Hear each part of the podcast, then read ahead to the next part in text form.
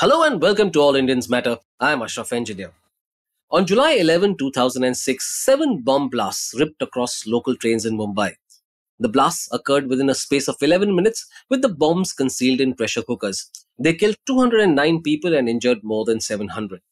The police responded as expected with about 350 people detained within 36 hours of the blasts. In September 2015, 12 persons were convicted by a special Maharashtra Control of Organized Crime Act court, with five of them sentenced to death. But there was one man who was let off, declared innocent. But not before an ordeal that included a life torn apart, torture, and stigma that would simply not wash off.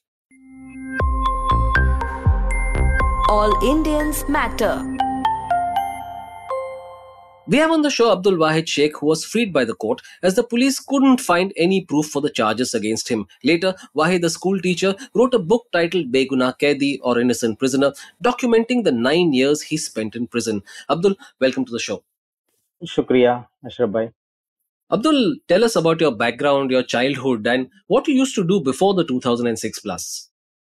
देखिए मैं मेरा जन्म जो है पूना में हुआ है basically और उसके बाद फिर हम लोग बचपन से बॉम्बे में ही रहे म्यूनसिपल स्कूल में हमने एजुकेशन हासिल की और उसके बाद मैंने टीचर्स ट्रेनिंग की एक ट्रेनिंग हासिल की जिसे डीएड कहते हैं और उसके बाद फिर अंजुमन इस्लाम नाम की एक स्कूल है साउथ बॉम्बे में, वहाँ पर मैं जॉब पर लग गया। लेकिन 2001 में जब ट्विन टावर को गिराया गया अमेरिका में और उसके बाद बीजेपी की गवर्नमेंट ने यहाँ पर एक मुस्लिम ऑर्गेनाइजेशन है student Islamic movement of India उसको बैंड किया और उसके बाद बहुत सारे मुस्लिम नौजवानों को उसके केस में गिरफ़्तार किया। जैसे हाल ही में पीएफआई को बैंड किया गया है और पीएफआई के नाम पर बहुत सारी गिरफ्तारियाँ हो रही है। तो उसी तरह 2001 में हमको गिरफ़्तार करके जेल पहुँचा दिया गया। तो उस केस के बाद फिर हम पुलिस के रिकॉर्ड पर आ गए। जब भी इंडिया में कोई टेररिस्ट अटैक होता था या कोई कम्युनल टेंशन क्रिएट होता था तो उसके बाद जो है पुलिस हमको परेशान करती थी, बुलाती थी, इंक्वायरी करती थी। और उसके बाद फिर मेरी शादी हो गई, मैं कामकाज करने लगा। लेकिन पुलिस के साथ जो है ये प्रॉब्लम चलता रहा और फिर अल्टीमेटली 2006 में जब ट्रेन का लास्ट का केस हुआ तो उसके बाद पुलिस ने मुझे उस केस में गिरफ़्तार किया। लेकिन उससे पहले मेरी लाइफ जो है एक अच्छी लाइफ गुजर रही थी, लेकिन कभी कभी पुलिस का एक टेंशन रहता था। तो जब 2006 के ब्लास्ट हुए तो एग्जैक्टली exactly कैसे सर्कमस्टांसिस में आपको गिरफ़्तार किया गया? क्या हुआ एग्जैक्टली exactly? कौन से दिन आए और कैसे आपको अरेस्ट किया? देखिए 11 जुलाई को जो ब्लास्ट हुआ है उस वक्त मैं मुमरा में एक रेंटेड फ्लैट है मेरा। आ, मैं उसमें रहा करता था। और जैसा कि मैंने बताया कि इस केस से पहले ही 2001 में मुझ पर सिमी का केस बनाया गया था और उसकी वजह से पुलिस मुझे बार बार बुला करके पूछताछ करती थी। तो जब ये जो ब्लास्ट हुआ है तो उसके बाद भी पुलिस ने और इन्वेस्टिगेशन एजेंसीज ने जो है सिमी के जो रिकॉर्डेड लोग हैं या जिन पर सिमी का केस है, उन लोगों को बुला करके इंक्वायरी की मुझे भी बुलाया। और फिर जो है लोकल पुलिस स्टेशन में और क्राइम ब्रांच में और एटीएस में और सारे पुलिस ने यहाँ से वहाँ तक के एक हवलदार से लेकर जो है उस वक्त का जो एटीएस चीफ था रघुवंशी, उन्होंने भी जो है बुला करके इंक्वायरी की और छोड़ दिया उन्होंने। लेकिन जब अल्टीमेटली उनको कोई रियल कल्प्रिट्स नहीं मिले तो उसके बाद जो है उन्होंने इस केस के अंदर लोगों को फंसाना शुरू किया। अभी देखिए जैसे एक चोर है, जैसे मान लीजिए छोटी सी चोरी किया है उसने, और बाद में उसी इलाके में एक बड़ी चोरी हो गई तो अगर कोई असल चोर नहीं मिलेगा तो फिर पुलिस यही करती है, उसी चोर को डाल देती है उस केस के अंदर और ये बताती कि भाई ये पहले भी चोरी करता रहा है तो ये बड़ी चोरी भी इसने किया। तो पब्लिक भी उस पर जो है रिलाय करती है, यकीन करती है। तो हमारे साथ भी मुझे लगता है यही मामला हुआ कि जब ये बड़ा जो केस हुआ उनको जब असल लोग नहीं मिले तो चूँकि हम पर एक छोटा केस सिमी के नाम पर था टेररिज्म का टैग था तो उस पर उसकी वजह से हमको इस बड़े केस में डाल दिया और लोगों ने भी जो है बहुत आसानी से उसको जो है एब्जॉर्ब कर लिया अब you are charged with giving shelter to six Pakistani men. So, tell us about the build up to this charge. आपने कुछ तो बताया कि बार बार आपको पुलिस स्टेशन बुलाया गया तो किस किस्म का इंटरेक्शन रहा पुलिस के साथ तो पुलिस तो जब बुलाती थी तो वही पूछती थी कि भाई आपका 2001 का केस जो सिमी का बना है, वो किस पोजीशन में है, कहाँ ट्रायल चल रहा है, आप हाजिरी पर जाते हैं, क्या आपके वकील हैं, क्या अदर जो को एक्यूज है उस केस के अंदर, वो आपके संपर्क में है, क्या वो कोर्ट में आते हैं, क्या? तो वो सारी चीज़ें पूछती थी। फिर वो लोग साथ ही साथ जो है बैकग्राउंड पूछते, कहाँ रहते हो?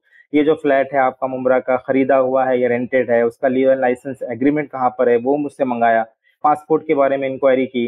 पासपोर्ट है क्या? मैंने कहा है एक्सपायर हो गया वो भी मुझसे मंगाया और उन्होंने ले लिया। आज तक वो पासपोर्ट मुझे दिया भी नहीं। तो जब सारा बैकग्राउंड जमा कर लिया तो फिर उनकी स्टोरी जो उन्होंने बनाई है उस स्टोरी में जो लोग जहाँ फिट बैठ सकते थे उनको वहाँ पर उन्होंने फिट कर दिया। तो चूँकि मेरा एक फ्लैट था तो उन्होंने ये बताया कि भाई इस फ्लैट के अंदर जो है चंद पाकिस्तानी आकर के रुके थे और वहाँ पर उन्होंने खाना पीना खाया आराम किया और प्लास्टिक करने के बाद वो वहाँ से जो है आसानी से आ, इंडिया के बाहर निकल गए। किसी के पास गाड़ी थी मारुति गाड़ी थी हमारे को, को एक उसके बाद वो बता बता उसकी स्टोरी ये बनाई कि इसने जो है गवंडी से बांद्रा में जो है बॉम्ब ट्रांसपोर्टेशन के लिए उस गाड़ी का इस्तेमाल किया। कोई हमारे केस में जो है एक मोबाइल रिपेयरर था। तो उसको बताया कि इसने बम बनाने में इसने जो है आ, मदद की है। तो इस तरह से जो लोगों का बैकग्राउंड मालूम करके अब कुछ लोग जो है जियारत के लिए ईरान गए थे। पासपोर्ट पे उनके लिखा हुआ है कि वो लोग ईरान गए थे, जियारत के लिए गए थे और वो पासपोर्ट भी उन्होंने जमा किया। तो उन्होंने ये स्टोरी बताई कि ये जियारत के लिए ईरान गए नहीं थे, बल्कि ईरान गए और वहाँ से जो है छुपते छुपाते पाकिस्तान गए, ट्रेनिंग हासिल की और ईरान के रास्ते वापस इंडिया में आ गए। तो पुलिस ने जो है, जब हमारा सारा बैकग्राउंड जान लिया तो अपने बताई हुई स्टोरी के मुताबिक हम सबको जो है वहाँ पर फिक्स करने की कोशिश की और पूरी स्टोरी बना करके चार्जशीट में पेश कर दी। जब आपका अरेस्ट हुआ फाइनली यू हैव सेट पहले भी आपने बताया कि you are tortured severely could you describe that for exactly क्या हुआ? तो देखिए 2001 से जो सिमी का केस बना था और उसके बाद से आज तक के जो है वो टॉर्चर का सिलसिला चल रहा है। आज मैं इसलिए कह रहा हूँ कि आज ही आ, करीब डेढ़ बजे घाटकों पर क्राइम ब्रांच के कुछ पुलिस वाले मेरे घर पर आए थे। मैं घर पर नहीं था बाहर था तो उन्होंने जो है मेरे घर वालों से मेरी इंक्वायरी करने लगे कहाँ रहते हैं क्या करते हैं आजकल क्या कर रहे हैं क्या एक्टिविटी है वगैरह वगैरह और मेरा नंबर वगैरह लेकर के वो लोग गए। तो आज कोर्ट ने मुझे बाइज्जत बरी कर दिया है सात साल का अरसा गुजर चुका है उसके बावजूद भी जो है पुलिस वाले आ, मुझे आज तक के जो है आ, उसी निगाह से देखते हैं और उसी तरह से मुझे ट्रीट करते तो 2001 से 2023 तक का ये जो टॉर्चर का जो सिलसिला है ये टॉर्चर अलग अलग शक्लों में होता है, आप जानते हैं। जब पुलिस कस्टडी होती है, उसके अंदर टॉर्चर की अलग अलग शक्लें हैं। जब इलीगल डिटेंशन होता है, उसके अंदर अलग अलग शक्लें हैं। जब आदमी जो है, बाइज्जत बरी होकर बाहर आता है, उसके बाद भी पुलिस का जो है टॉर्चर की अलग अलग शक्लें हैं। तो मैंने बहुत ही डिटेल में जो मेरी किताब है बेगुना कैदी, उसमें एक चैप्टर ही मैंने पुलिस टॉर्चर के ऊपर जो है लिखा है, उसको भी लोग देख सकते हैं। और अगर मैं ब्रीफली बताऊँ तो चार तरह के टॉर्चर होते हैं। फ़र्स्ट डिग्री में जो है बहुत मामूली किस्म का जो है गाली गलूच होती है और उसको जो है इंसल्ट की जाती है और मज़हब के नाम पर गालियाँ दी जाती है। ये सारी चीज़ें होती है। सेकेंड स्टेप में आ, उसको जो है मारा जाता है डंडों से पट्टों से और उसको डराया जाता है। उसके सामने किसी और को मारा जाता है और उससे जो है कन्फेशन पर साइन ली जाती है। या कन्फेशन स्टेटमेंट याद करवा के जो है रिकॉर्डिंग करवाने की कोशिश की जाती है। जब उस स्टेज पर भी वो काम नहीं करता या पुलिस की बात नहीं सुनता तो फिर थर्ड डिग्री टॉर्चर होता है। थर्ड डिग्री टॉर्चर में उसके साथ जो है वाटर बोर्डिंग होती है। आ, उसके पैरों को जो है 180 डिग्री तक स्ट्रेच किया जाता है। उसके एनएस में जो है केमिकल डाला जाता है सूर्य प्रकाश तेल डाला जाता है और उसको जो है उल्टा लटका कर मारा जाता है। उसके एनएस में डंडा डाला जाता है। और उसको इलेक्ट्रिक शॉक उसके प्राइवेट पार्ट्स पे निपल्स पे दिए जाते हैं और एक बंद डार्क कमरे में उसको बंद रखा जाता है। तो इस तरह उसको सोने नहीं दिया जाता कई कई दिनों तक के, उसको बैठने नहीं दिया जाता है कई कई घंटों तक के। तो ये अलग अलग जो है, जो टॉर्चर्स है, ये थर्ड डिग्री टॉर्चर कहलाते हैं, जिसमें आदमी टूट जाता है और पुलिस के बताई हुई स्टोरी पे साइन करता है। लेकिन अगर कोई ऐसा आदमी है जो ये बर्दाश्त कर ले और यहाँ पर भी पुलिस की बात नहीं माने तो फिर फोर्थ डिग्री टॉर्चर शुरू होता है, जिसे मैं फोर्थ डिग्री कहता हूँ। ये आपको किसी किताब में कहीं मिलेगा नहीं। फोर्थ डिग्री मैं इसलिए कहता हूँ कि ये टॉर्चर आप पर नहीं होता, बल्कि आपके रिश्तेदारों पर होता है। वो आपकी बीवी को आपकी माँ को आपके भाई बहनों को बुला करके पुलिस स्टेशन में जो है आ, उनकी बेइज्जती करते हैं उनको गाली गलूज करते हैं और आपके सामने उनको मारते हैं आपके सामने उनको गालियाँ देते हैं आपके सामने जो है घर की औरतों को जो है बेपर्दा करते हैं और उनके साथ जो है गंदी हरकतें करते हैं। और ये भी कहते हैं कि ये सारी हरकतें उस वक्त तक जारी रहेगी जब तक कि आप जो है पुलिस की बात नहीं मान लेते और उसके बाद फिर ये भी कहते हैं कि अगर आप पुलिस की बात नहीं मानेंगे तो आपको इस केस, इन इन लोगों को भी इस केस के अंदर अरेस्ट कर लिया जाएगा। यानी आपके भाई को भी केस में अरेस्ट कर लिया जाएगा और पुलिस का कोई बिगाड़ नहीं सकता। तुम, तुमको अरेस्ट कर लिया, कोई हमारा कुछ बिगाड़ नहीं सका, तुम्हारे भाई को या तुम्हारे बाप को भी अगर केस में डाल देंगे तो कोई क्या बिगाड़ लेगा? वहाँ पर आकर जो है ना, आदमी टूट जाता है। और वो ये कहता है कि भाई ठीक है, जो कुछ जुल्म हो रहा है, जो टॉर्चर हो रहा है मेरे साथ, मैं तो बर्दाश्त करने के लिए तैयार हूँ, मैं अभी तक कर रहा था, लेकिन मेरी वजह से मेरे घर वाले क्यों परेशान हो? और मेरी वजह से मेरे घर वालों को टॉर्चर क्यों किया जाए, वगैरह वगैरह तो फिर वो जो है, थक हार के जो है वो साइन कर देता है, पुलिस की कन्फेशनल स्टेटमेंट को मान लेता है, और फिर उसके बाद वो टॉर्चर बंद होता है। तो बेसिकली ये चार टॉर्चर के स्टेप्स है, जो अलग अलग तरह से अपनाए जाते हैं और इन, मैं समझता हूँ हिंदुस्तान की हर पुलिस स्टेशन में हर डिपार्टमेंट में हर पुलिस वाला जो है इन टॉर्चर को इस्तेमाल करता है। सो so, दूसरे अक्यूज को भी ऐसे टॉर्चर किया गया? हाँ हाँ हमारे साथ जो है हमारे जो, जो मुझे भी जो है टॉर्चर किया गया और मेरे साथ जो मेरे बारह को एक्यूज है इस केस के अंदर उन सबको टॉर्चर किया गया और बल्कि हमारे सामने एक दूसरे को टॉर्चर किया गया। हमारे सामने उनके रिश्तेदारों को बुला करके टॉर्चर किया जाता था। और उनको उल्टा लटका कर मारना वोटर वाटर बोर्डिंग करना, उनको इलेक्ट्रिक शॉक देना, उनको, उनके जिसम पर जो है कीड़े डालना और मतलब इतना टॉर्चर होता था कि मतलब एक तो टॉर्चर का ये भी तरीका है ना कि आपको नहीं मारा जाएगा लेकिन आपके सामने किसी और को आपके कोई एक्यूज को मारा जाएगा। तो उसकी उसकी दहशत से जो है आप जो है सब कुछ आ, मानने के लिए तैयार हो जाएँगे। तो ये भी तरीका है इसीलिए वो हमारे सामने कोई एक्यूज को मारा करते थे और यही कहते थे कि अब तुम्हारा नंबर है। तो जो बात हम कह रहे हैं उसको तुमको मान लेना है और साइन कर लेना है।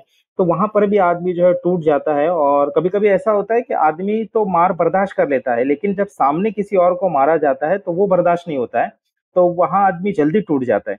तो ये बारह तेरह लोगों पर ये सारा टॉर्चर हुआ है और सारे ही एक्यूज ने मैं समझता हूँ कोर्ट में वो डिटेल में लिख कर दिया है कि किस तरह उनके साथ टॉर्चर हुआ, किस तरह कन्फेशनल स्टेटमेंट को जो है अंडर द ड्यूरेस हासिल किया गया और सबने जो है उस सारे कन्फेशनल स्टेटमेंट को रिट्रैक्ट किया लेकिन उसके बावजूद भी जो है अदालत ने आफ्टर थॉट कहा है वो सारी चीज़ों को और कहा है कि जो टॉर्चर हुआ है वो साबित नहीं। हालाँकि जे जे हॉस्पिटल का मेडिकल पेपर है जिसमें ये कहा गया है कि ड्यूरिंग द पुलिस कस्टडी एक एक्यूज को 11 इंजरी मार्क्स है। उसको, उस पेपर को भी, जो गवर्नमेंट हॉस्पिटल का पेपर है, उसको भी जज ने मानने से इनकार कर दिया और बदकिस्मती से ये 11 लोगों को सजा दे दी। अभी आने, ये जुलाई का महीना है और 11 जुलाई को इस केस की एनिवर्सरी है। और हर साल हम लोग इसके सिलसिले में एक प्रोग्राम भी करते हैं बॉम्बे में और ये बताते हैं कि ये केस जो है बोगस है और इसमें फंसाए हुए लोग बेगुना हैं उनको रिहा होना चाहिए। तो ये सारे ही एक्यूज ने इस टॉर्चर को बहुत ही डिटेल में अदालत में लिख करके दिया है वो कोर्ट का रिकॉर्ड है। तो did you sign a confession eventually और डिड यू रिफ्यूज नहीं मुझसे उन्होंने बहुत टॉर्चर करके कन्फेशनल स्टेटमेंट लेने की कोशिश की लेकिन मैंने ऑफिसर से ये बात कह दी मुझे पता था पहले से थोड़ा बहुत कि कन्फेशनल स्टेटमेंट का मतलब क्या होता है और कन्फेशनल स्टेटमेंट देने के बाद जो है किसी भी केस में पुलिस जो है कन्विक्शन आसानी से हासिल कर लेती है। तो मैंने पुलिस ऑफिसर से ये कह दिया था कि आप मुझे कितना भी मारो, आप मुझे जान से मार दो, लेकिन मैं कन्फेशनल स्टेटमेंट देने के लिए तैयार नहीं हूँ और मैं किसी भी कन्फेशनल स्टेटमेंट पर साइन नहीं करूँगा। तो वो पर मैंने बहुत पहले ही दिन ये क्लियर कर दिया था तो वो मुझे मार रहे थे और धमका रहे थे कि किसी तरह से साइन कर दो, लेकिन जब उन्होंने देखा कि ये तैयार नहीं हो रहा है, उसको पता है कि कन्फेशनल स्टेटमेंट होता क्या है और उसका क्या नतीजा निकलने वाला है, बहुत सारे एक्यूज को नहीं पता होता है। क्योंकि पुलिस क्या करती है, उनको गुमराह करती है एक्यूज को कि नहीं, आप तुम साइन कर दो और मजिस्ट्रेट के सामने या जब तुम्हारे ट्रायल कोर्ट के सामने जाओ, जाओगे तो तुम वहाँ पर डिनाई कर देना रिट्रैक्ट कर देना, तुम छूट जाओगे। तो वो, उस झांसे में आकर के बहुत से लोग जो है कन्फेशनल स्टेटमेंट पे साइन करते हैं और बाद में जाकर किसी मजिस्ट्रेट के सामने या सेशन कोर्ट के ट्रायल जज के सामने वो रिट्रैक्ट भी कर देते हैं तो जज उसको नहीं मानता, कहता है ये आफ्टर थॉट है। तुमने जो है वॉलेंट्री और फ्री विल के साथ जो है, अपनी मर्ज़ी से तुमने जो है कन्फेशनल स्टेटमेंट दिया है और टॉर्चर का कोई सबूत तुम्हारे पास नहीं है, तुमको किसी ने टॉर्चर होते हुए देखा नहीं। अब देखिए, पुलिस स्टेशन में या टॉर्चर सेल के अंदर, पुलिस स्टेशन के अंदर टॉर्चर सेल भी होता है।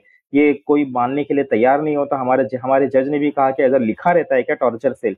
तो मैंने कहा, लिखा रहता है टॉर्चर सेल, क्योंकि वहाँ अलग अलग रूम्स होते हैं। चेंजिंग रूम होता है, कंप्यूटर रूम होता है, इंट्रोगेशन रूम होता है, टॉर्चर सेल रूम भी होता है जहाँ पे टॉर्चर किया जाता है। तो वहाँ पर तो कोई विटनेस होता नहीं जो लोगों को टॉर्चर होते हुए देखे। पुलिस वाले ही होते हैं जो एक पुलिस वाला पैर पकड़ता है, दूसरे पुलिस वाला डंडा मारता है। तो पुलिस पुलिस भाई भाई होती है जो मिल करके एक ऑर्गेनाइज क्राइम करते हैं, जो इलीगल है, जो किसी भी कॉन्स्टिट्यूशन में जिसकी इजाज़त नहीं है, किसी भी इंटरनेशनल कानून में जिसकी इजाज़त नहीं है, जो ह्यूमन राइट्स कन्वेंशन की हम लोग बात करते हैं, जिसकी हमने साइन किया है इंडिया ने भी साइन किया है कि किसी के साथ टॉर्चर नहीं किया जाएगा, लेकिन उसके बावजूद ये काम पूरे भारत में बड़े ज़ोर से होता रहता है और उसका कोई विटनेस नहीं बनता ना। मुझे पुलिस स्टेशन के अंदर टॉर्चर सेल के अंदर टॉर्चर किया जा रहा है तो मैं कहाँ से विटनेस लाऊँगा? पुलिस वाले तो डिनाई करते कि हमने कोई टॉर्चर नहीं किया। मेडिकल रिपोर्ट्स कभी कभी अक्सर वो जो है, गलत रिपोर्ट बना करके पेश करते तो कोर्ट ये कहता है कि तुम्हारा टॉर्चर करने का कोई सबूत नहीं है, इसलिए जो है ये माना जाता है कि कन्फेशनल स्टेटमेंट बहुत सही विलिंगली लिया गया है, इसीलिए उसकी बुनियाद पे आपको सजा दी जाती। तो लकीली मैंने साइन नहीं किया। और कोई कन्फेशनल स्टेटमेंट मेरा मेरे खिलाफ नहीं था इसलिए एक रीजन ये भी है कि मुझे अदालत ने छोड़ दिया। Often accused in such cases say that even if they are eventually declared innocent, जो प्रोसेस है वही पनिशमेंट होता है। एंड उन लोग की ज़िंदगी तो डिस्ट्रॉय हो जाती है इरिवर्सिबली तो आपका क्या मानना है?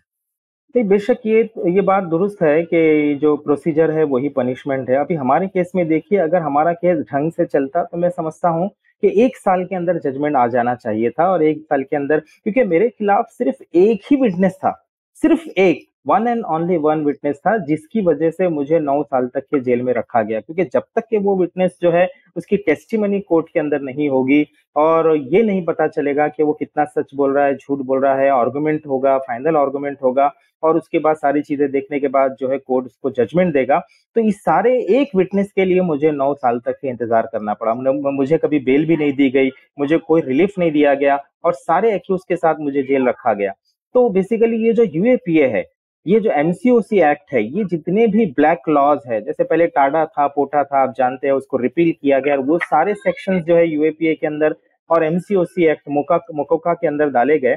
तो ये सारे ब्लैक लॉज बनाए ही इसीलिए गए हैं कि ज़्यादा से ज़्यादा लोगों को जो है डिटेन करके रखा जाए और यही जो प्रोसीजर है, ये एक पनिशमेंट के तौर पर उनको जो है दिया जाए। तो मेरे साथ भी बिल्कुल यही हुआ है।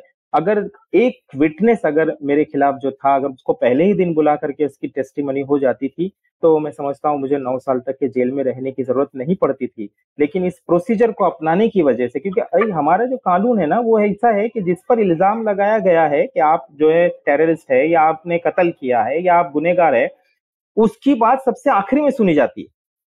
जो प्रोसीजर है, आप देखिए, जो जो सीआरपीसी है हमारा, उसमें यह है कि सबसे पहले प्रोसिक्यूशन की बात सुनी सुनी जाएगी विटनेसेस की बात सुनी जाएगी डिफेंस विटनेसेस की बात सुनी जाएगी, और सबसे आखिर में आता है three one three section three one three जिसमें एक्यूज से ये कहा जाता है कि ठीक है, अब तुम्हारा क्या कहना है बताओ? तुम्हारे खिलाफ ये ये ये जो है एविडेंस आ चुके हैं, ये गवाहियाँ आ चुकी है, तुम्हारे खिलाफ ये इनक्रिमेटिंग इनक्रिमेटिंग मटेरियल्स आ चुका है, अब तुम्हारा क्या कहना है? तो सबसे आखिर में हमसे पूछा जाता है और उसके बाद जो है फैसला फैसला दिया जाता तो मैं समझता हूँ, ये बिल्कुल उल्टी गंगा है जो बहती है।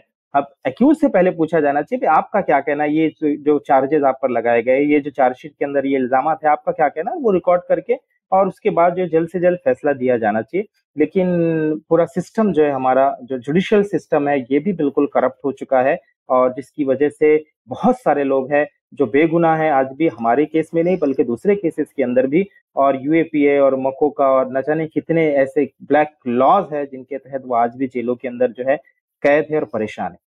तो आपने नौ साल बिताए जेल के अंदर तो कैसी थी लाइफ जेल के अंदर? वो जरा डिस्क्राइब कीजिए क्या होता था एग्जैक्टली exactly, रोज क्या था आपका डेली लाइफ क्या था डेली रूटीन क्या था?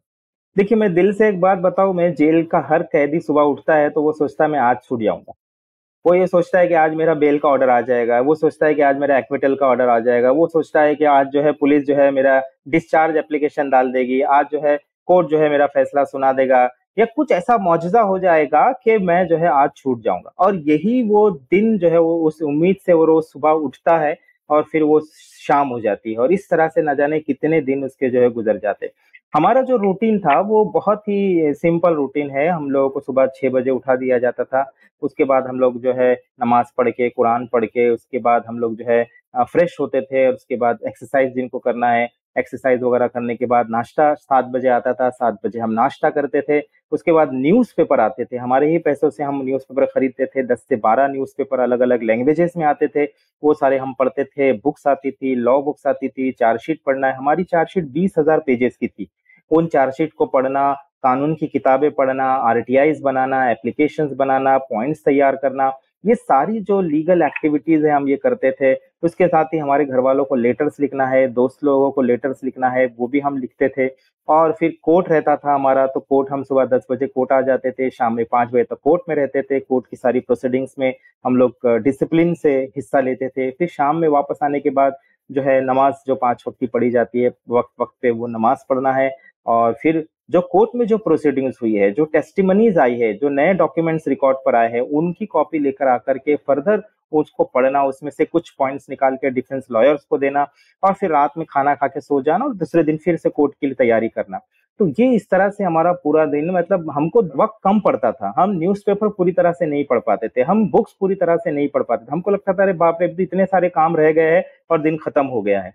तो रोज़ाना एक जोत, एक उम्मीद ये रहती थी कि ये दिन हमारा जेल का आखिरी दिन है और ये दिन हमारे लिए खुशी का दिन साबित होगा, नई खुशखबरी लेकर आएगा। तो उम्मीद के सहारे जो है, आप अगर मुझे पहले दिन अगर कोई कह देता कि आपको नौ साल के लिए जेल में डाला जा रहा है तो वो तो आदमी सुन के ही मर जाता कि नौ साल कैसे कटेंगे जेल के अंदर? लेकिन एक एक दिन से आदमी इस उम्मीद से काटता है कि बहुत जल्द या कभी ना कभी हम ज़रूर छूटेंगे और इस तरह से नौ साल भी गुजर गए।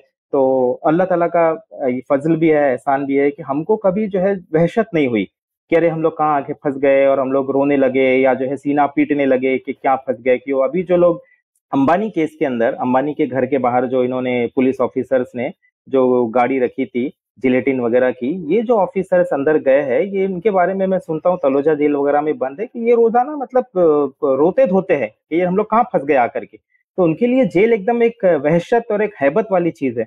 लेकिन अल्लाह का शुक्र है, हमको ऐसी कोई वहशत नहीं थी। हमको इतमान था कि भाई हम बेगुना है और, आज नहीं तो कल हम ज़रूर छूटेंगे और अल्लाह की मर्ज़ी है कि हम आए, अल्लाह की मर्ज़ी से ही हम बाहर भी निकलेंगे और बहुत इतमान और सुकून और डिसिप्लिन के साथ हमने जेल, हमारी पूरी पूरी जेल लाइफ में ये जेल सुपरिटेंडेंट भी ये बात कहते थे कि आपका जो ग्रुप है, उसमें कोई भी ऐसा नहीं है जो कोई इलीगल एक्ट करता है। ना गाली देते हो, ना शराब पीते हो और वैसे भी शराब पीने के लिए अंदर परमिशन नहीं है, लेकिन कुछ लोग चोरी छुपे लाते हैं। ना सिगरेट पीते हो, ना चरस गांजे का इस्तेमाल बड़े पैमाने पर जेल में होता है। खुद पुलिस वाले ला करके बेचते हैं, धंधा है वहाँ पर। और कोई जो है गलत हरकत नहीं करते, लोगों को सपोर्ट करते हैं, लोगों की, लोगों को आरटीआई बनाना, लोगों को जो है उनके बेल एप्लीकेशन, उनकी डिस्चार्ज एप्लीकेशन तैयार करना, उनकी मदद करना ताकि वो लोग छूटे। तो इस तरह से हम लोगों ने एक बहुत ही साफ़ सुथरी ज़िंदगी गुजारी और डिसिप्लिन के साथ हम लोग रहे। बल्कि हमारे कुछ एक्यूज मैं भी था और दूसरे एक्यूज भी थे, Indira Gandhi national open university से हमने जो है हायर एजुकेशन हासिल की। किसी ने बीए किया, किसी ने एमए किया, किसी ने जो है पोस्ट ग्रेजुएशन किया, बहुत से लोग लॉ कर रहे हैं। तो हम पढ़ते भी रहे, अपनी जो है एकेडमिक जो है डिग्री बढ़ाते भी रहे। और साथ ही साथ लोगों की मदद करते हुए हम जो है उम्मीद के साथ दिन गुजारते। आज भी जो बारह लोग अंदर जेल में है, बल्कि ग्यारह हो गए, अब तो एक का इंतकाल हो गया कोविड की वजह से। वो लोग भी इसी तरह की ज़िंदगी डिसिप्लिन की गुजार रहे हैं और इस उम्मीद से गुजार रहे हैं कि ये झूठा केस है और एक दिन ज़रूर इसका सच सामने आएगा और ये लोग ज़रूर जो है रिहा होंगे। अल्लाह ताला इसको इनशाला ज़रूर उनको रिहा करेगा। आपकी फैमिली ने कैसे कोप किया? फैमिली में आ, मैं जब जेल गया हूँ तो मेरी बीवी थी और मेरे माँ बाप थे मेरे दो बच्चे थे। तो अब ये होता है ना कि कमाने वाला एक ही आदमी है मैं कमाता था और बाकी तो कोई कमाता नहीं था मेरे घर में। लेकिन जब कमाने वाला ही जेल के अंदर चला जाए तो वो फैमिली बहुत डिस्टर्ब हो जाती है। फिर उनको फिर मेरी बीवी को जो है जॉब करना पड़ा है ना? मेरी जो बच्ची थी बहुत छोटी बच्ची थी दूध पीती हुई बच्ची थी उसका दूध छुड़ाना पड़ा, मेरी बीवी को जो है नौकरी करनी पड़ी और मेरे मेरे जो फादर थे, उनको जो है अस्थमा का दौरा आता था, अटैक आता था और वो टेंशन में रह करके उनका जो है बहुत ज़बरदस्त अटैक आया, उनका इंतकाल हो गया। माँ को पहले से ही जो है मेंटल प्रॉब्लम था, मेरे अंदर जाने की वजह से वो मेंटल प्रॉब्लम और जो है बढ़ गया इसकी वजह से उनको जो है सीजोफ्रेनिक अटैक आते थे और वो बहुत डिस्टर्ब रहती थी। तो मैं समझता हूँ कि जो परेशानी जेल में रह कर के एक कैदी बर्दाश्त करता है, उससे कई गुना ज़्यादा परेशानी उसके घर वाले जो है बाहर बर्दाश्त करते हैं। उनको हर तरह से लड़ना पड़ता है सोसाइटी के साथ, उनको फाइनेंशियल चीज़ें भी देखनी है, उनको बच्चों की तालीम भी देखनी है, उनको रोज़गार भी देखना है और उनको बीमारी से भी जूझना है। उसको, उनको जो है कोर्ट भी आना है, हॉस्पिटल भी आना है, वकीलों से भी मिलना है, डिफेंस की भी तैयारी करना है। तो मैं समझता हूँ उन लोगों ने बहुत मुझसे ज़्यादा जो कैदी है उससे ज़्यादा उन लोगों ने तकलीफें बर्दाश्त की और हमारे लिए तकलीफें बर्दाश्त की और वो मोहब्बत में रिश्तेदारी में जो कुछ बर्दाश्त किया आ, मैं समझता हूँ कि अल्लाह ताला उनको उसका बेहतरीन अजर दे। लेकिन वो हमारे शाना बशाना खड़े रहे। हमें कभी भी उन्होंने जो है गलत नहीं समझा कभी भी हमें उन्हें टेररिस्ट नहीं समझा।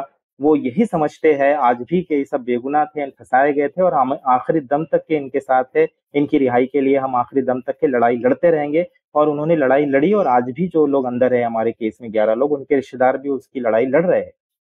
आपने कभी सोचा कि आपको लीगल एक्शन लेना चाहिए against those who accused you या किसी कॉम्पेंसेशन के लिए या वैसा कुछ? एक्चुअली देखिए, भारत में जो है ना, कोई ऐसा कोई कानून नहीं है कि जिसमें, जिसके तहत आप कंपनसेशन मांग सके, जिसके तहत जो है आप किसी पुलिस वाले पर जो है केस दर्ज कर सके। क्योंकि एम एक्ट में और यूएपी एक्ट में ये साफ़ लिखा है कि पुलिस वाला जो भी काम कर रहा है इस एक्ट के तहत, वो गुड फेथ में कर रहा है।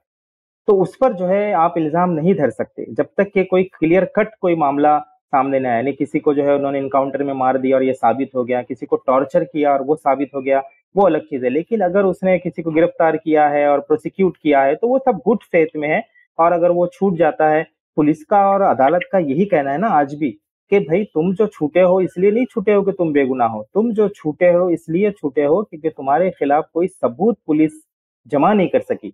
सबूत जो है अदालत में पेश नहीं कर सकी या साबित नहीं कर सकी।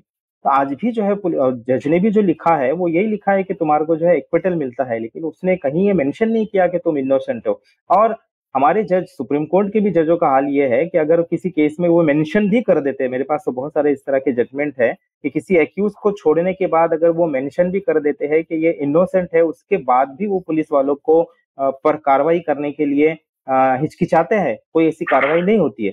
तो मैं ये कह रहा था कि पहली बात तो ये कि पुलिस वालों के खिलाफ केस करना या कंपनसेशन की मांग करना ऐसा कोई कानून इंडिया में नहीं है। अक्षरधाम मंदिर ब्लास्ट के अंदर जो केस, जिस एक्यूज को पकड़ा गया, जिसको फांसी की सजा हुई और सुप्रीम कोर्ट ने जिसको रिहा कर दिया, जब उसने अदालत के अंदर कंपनसेशन के लिए और प्रोसिक्यूशन के लिए अगेंस्ट द पुलिस ऑफिसर वो गए तो वहाँ पर भी उनकी कोई सुनवाई नहीं हुई। तो मैं समझता हूँ ये जो है एक फुटाइल एक्सरसाइज हो जाएगी। और दूसरा हमारे एक सीनियर लॉयर से भी हमने बात की तो उन्होंने कहा कि अभी तुम इंतज़ार करो, कुछ दिनों के बाद हम इस पर कुछ सोच सकते हैं, जब पूरा केस छूट जाए, उसके बाद हम देख सकते तो इसलिए मैंने अभी तक के कोई केस किया नहीं। अब आपको तो रिहा कर दिया गया, लेकिन एक, जैसे आपने बताया, एक लेबल है, एक स्टिग्मा है कि अरेस्ट का एक्यूजेशन का, ये आसानी से जाता नहीं it's not easy to wash off तो आप, आपने अपनी लाइफ कैसे ट्रैक पे लाई वापस? देखिए, मैंने आने के बाद जो है, अलहमदुल्ला, एक मेरी जो नौकरी थी, जो मुझे सस्पेंड कर दिया गया था तो मैंने उसको री के लिए मैंने कोशिश की और एज पर लॉ मुझे वो नौकरी मिल गई। तो मैं वो नौकरी कर रहा हूँ। दूसरी बात ये कि मैंने आने के बाद जो जो ग्यारह लोग हमारे केस में फंसे हुए जिनको मैं जानता हूँ कि वो मुझसे ज़्यादा बेगुनाह है तो उनकी रिहाई के लिए मैंने जो है एक्टिविज्म शुरू किया। आ, मैंने किताब जो जेल में लिखी थी उसको पब्लिश किया। मैंने जो है एक एक एनजीओ बनाया इनोसेंट नेटवर्क के नाम पर। मैंने जो है इस किताब के हवाले से अलग अलग जगह पे प्रोग्राम्स किए कुछ पॉलिटिशियंस से मिला कुछ एक्टिविस्ट से मिला। और ये बात कहने की कोशिश की कि ये भी बेगुनाह है उनको भी रिहा किया जाना चाहिए।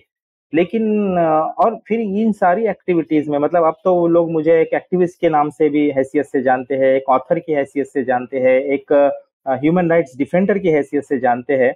तो ये सारी एक्टिविटी करने के नतीजे में जो हमारी सोसाइटी के कुछ ऐसे लोग जो एक्टिविस्ट और जो जो जो ह्यूमैनिटी को समझते हैं, जो जस्टिस को समझते हैं, उन्होंने जो है मुझे एक्सेप्ट किया और हमारा काम चलता रहा।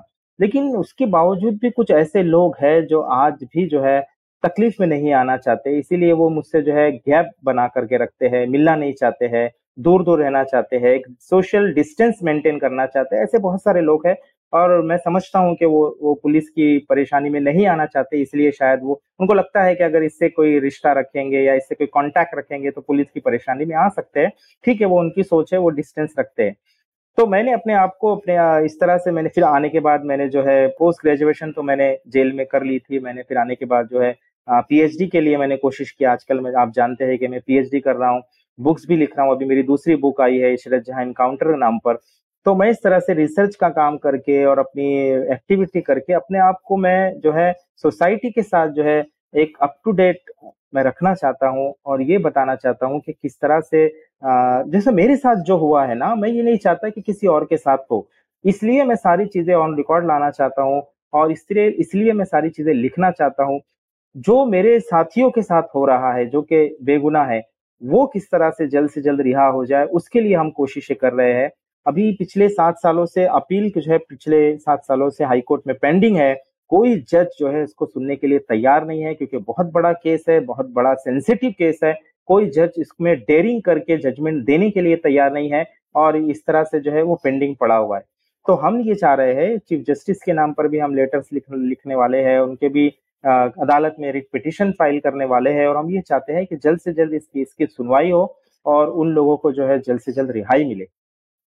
Abdul, it is said that under the Indian criminal justice system, it is easier to prove an innocent man guilty than for an innocent man to prove his innocence. मतलब बेगुनाह को गुनेगार साबित करना आसान है लेकिन बेगुनाह को अपनी बेगुनाही साबित करना बहुत मुश्किल।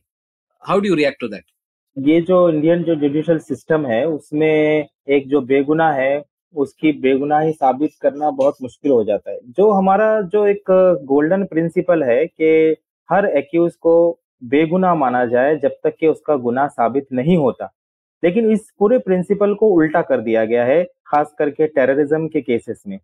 हर टेररिज्म के केसेस के एक्यूज को गुनहगार माना जाए, जब तक कि वो बेगुना साबित नहीं होता, ऐसा कर दिया है।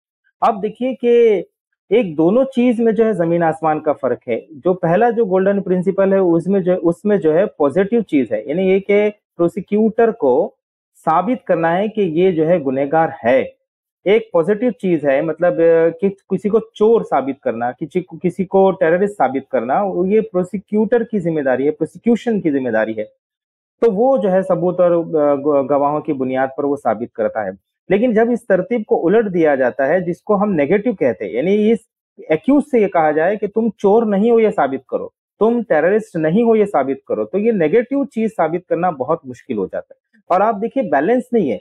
एक तरफ़ पूरा स्टेट है और एक तरफ़ जो है कमज़ोर एक्यूज है। एक तरफ़ जो है बेहतरीन स्टेट के लॉयर है बेस्ट प्रोसिक्यूटर है और दूसरी तरफ़ हाल यह है कि एक्यूज के पास जो है डिफेंड करने के लिए कोई वकील नहीं है। हमारे भारत के अंदर बहुत सारे आप जानते हैं, बार एसोसिएशंस ने, बार काउंसिल्स ने बाकायदा रेजोल्यूशन पास किए इस तरह के केसेस के अंदर कि जो टेररिस्ट केस में पकड़े गए वो सीमी का केस हो या पीएफआई का केस हो या जो है इंडियन मुजाहिदीन के नाम पे जो गिरफ्तारियाँ हुई है, बम ब्लास्ट के नाम पर जो गिरफ्तारियाँ हुई है, ये बात बाकायदा रेजोल्यूशन पास किया है कई बार काउंसिल्स ने कि हम ऐसे लोगों का केस नहीं लड़ेंगे और ना ही किसी को लड़ने देंगे, बल्कि जो लोग लड़ने के लिए गए, उनको मारा भी गया इसकी सबसे बड़ी मिसाल जो है एडवोकेट शाहिद आजमी है, आप जानते हैं कि किस तरह से उनका सबसे बड़ा गुना ये था कि वो जो है टेररिज्म के केसेस में पकड़े गए लोगों को डिफेंड कर रहे थे और कई लोगों को उन्होंने छुड़ाया भी, उनको जो है मौत के घाट उतार दिया गया।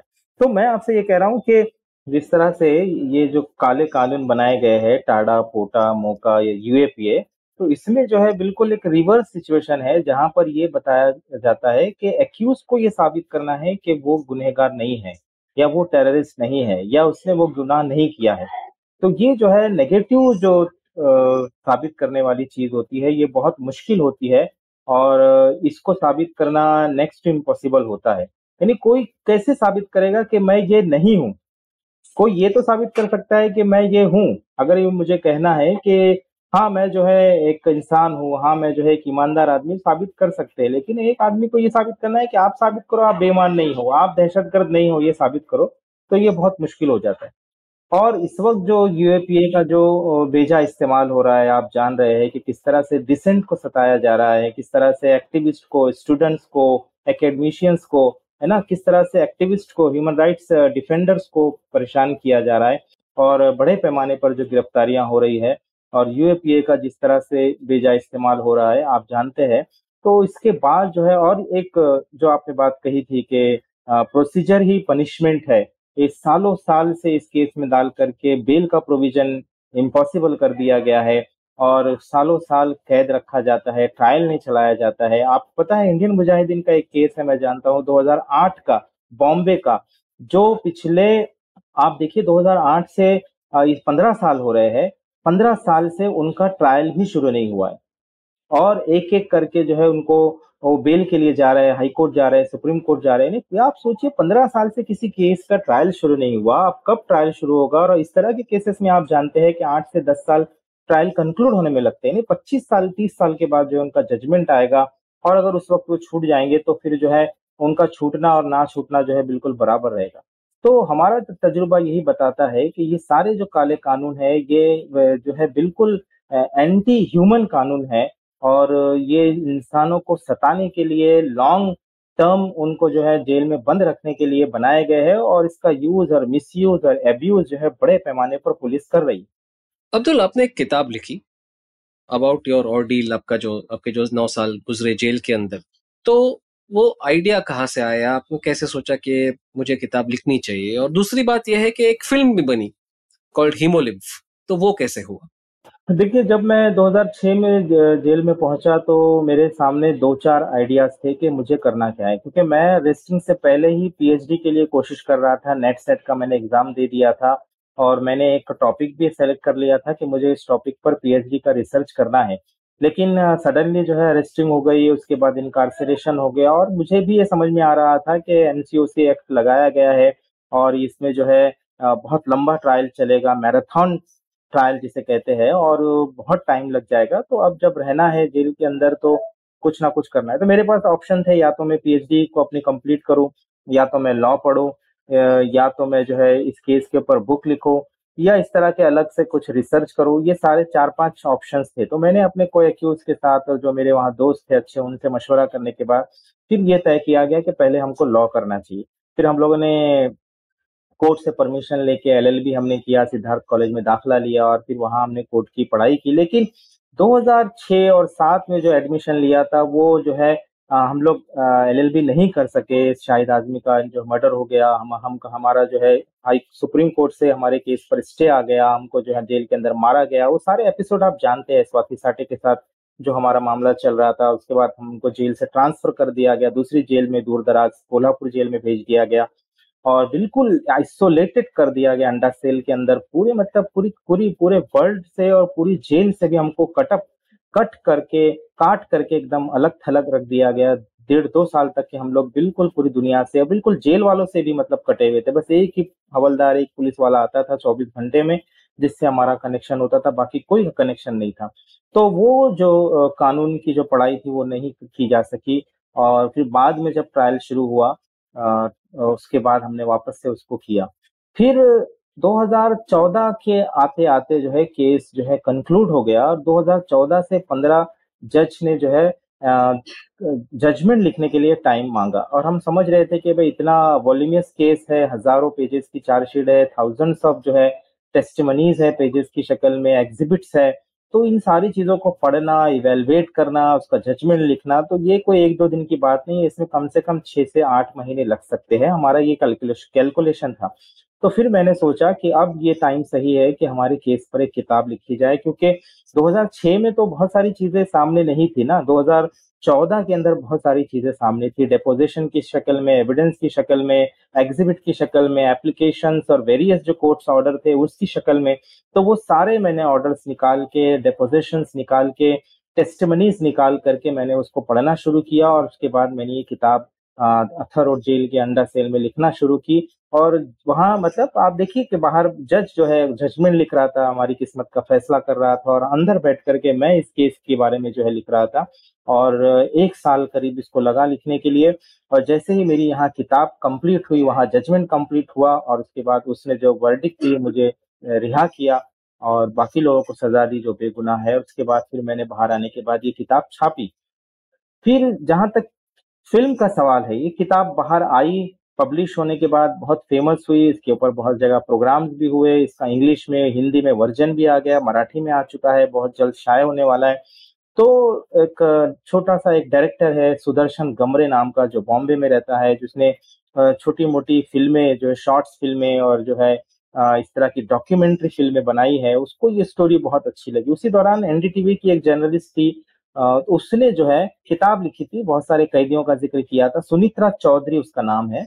तो उसमें भी जो है उसने हमारे केस पर मेरे बारे में प्रोफाइलिंग की थी। वो किताब उसने पढ़ ली थी और उसको उन सारी स्टोरीज में पंद्रह सत्रह स्टोरीज थी उसमें और वो उसको ये किताब ये स्टोरी बहुत पसंद आई और वो ऐसी स्टोरी चाह रहा था। वो बड़ी फुल लेंथ फ़िल्म बनाना चाहता था, पूरी फीचर फ़िल्म हिंदी में बनाना चाहता था और उसको एक अच्छी स्टोरी की तलाश थी तो जब उसने ये स्टोरी सुनी तो उसको बहुत अट्रैक्टिव लगी और उसने फिर मुझसे रबता किया और उसके बाद हमारा डिस्कशन हुआ, उसने स्क्रिप्ट लिखी और इस तरह से वो फ़िल्म जो है मोलिक बनकर आई। अभी जो इसका रीनेमिंग और री रिलीजिंग होने वाला है दी टेरर के नाम से वो कोशिश कर रहे हैं कि रीनेम हो और री रिलीज़ हो।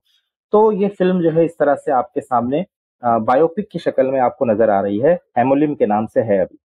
जी, और आप एक यूट्यूब चैनल चढ़ाते हैं नेम्ड अक्विट अंडर ट्रायल उसके बारे में कुछ बताएँ।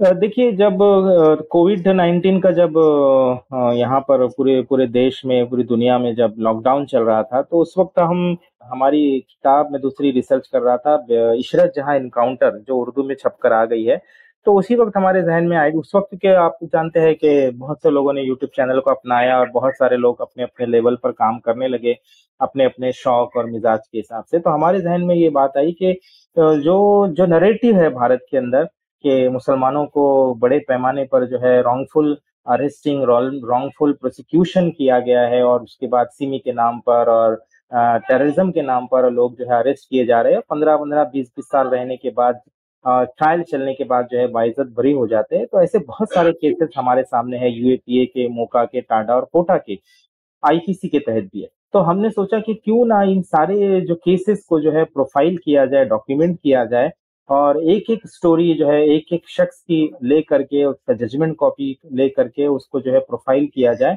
और लोगों के सामने पेश किया जाए। तो फिर ये एक्विट अंडर ट्रायल हमारे जहन में नाम आया और एक यूट्यूब चैनल हमने लॉकडाउन में गालिबन 2019-20 में हमने इसको शुरू किया।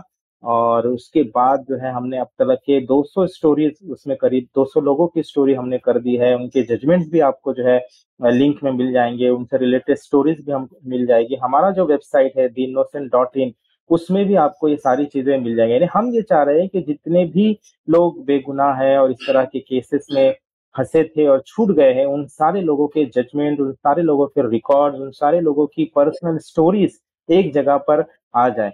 और हमारा इरादा यह है कि आगे चल करके हम कोशिश करेंगे कुछ लोगों से कांटेक्ट करके कि इस जो है वेब सीरीज़ अगर बन सकती है, पूरी सीरीज़ इनोसेंट के नाम पर तो इसको जो है वेब सीरीज़ की शक्ल में भी लाने का हमारा इरादा है तो Abdul, here's a question I ask all my guests at the end of the show.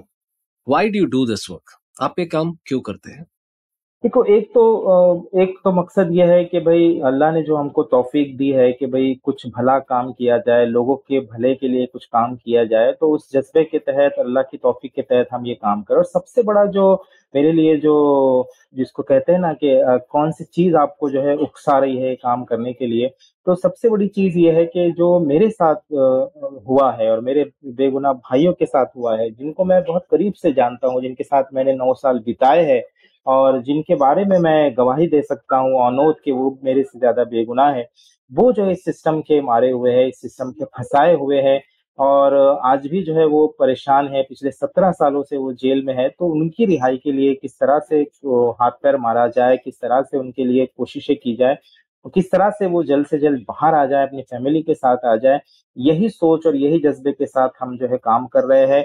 और हम नहीं चाहते कि जिस तरह से हम इस केस में फंसे हैं, पुलिस के हाथों कोई दूसरा बेगुनाह फंसे, ये सारी चीज़ें पढ़ने के बाद, सुनने के बाद, अगर कुछ लोग इससे सबक हासिल करते हैं, कुछ लोगों को कुछ पॉइंट्स या कुछ क्लो मिल जाता है कि किस तरह से वो जो है पुलिस पुलिस के हत्थे चढ़ने से बच जाए या कुछ पुलिस के झांसे में आने से बच जाए तो मैं समझता हूँ एक भी अगर शख्स इस चीज़ से फ़ायदा उठाता है और पुलिस के झांसे में आने से बच जाता है, पुलिस के जुल्म से बच जाता है तो मैं समझता हूँ ये हमारी कोशिश जो है ठिकाने लगेगी।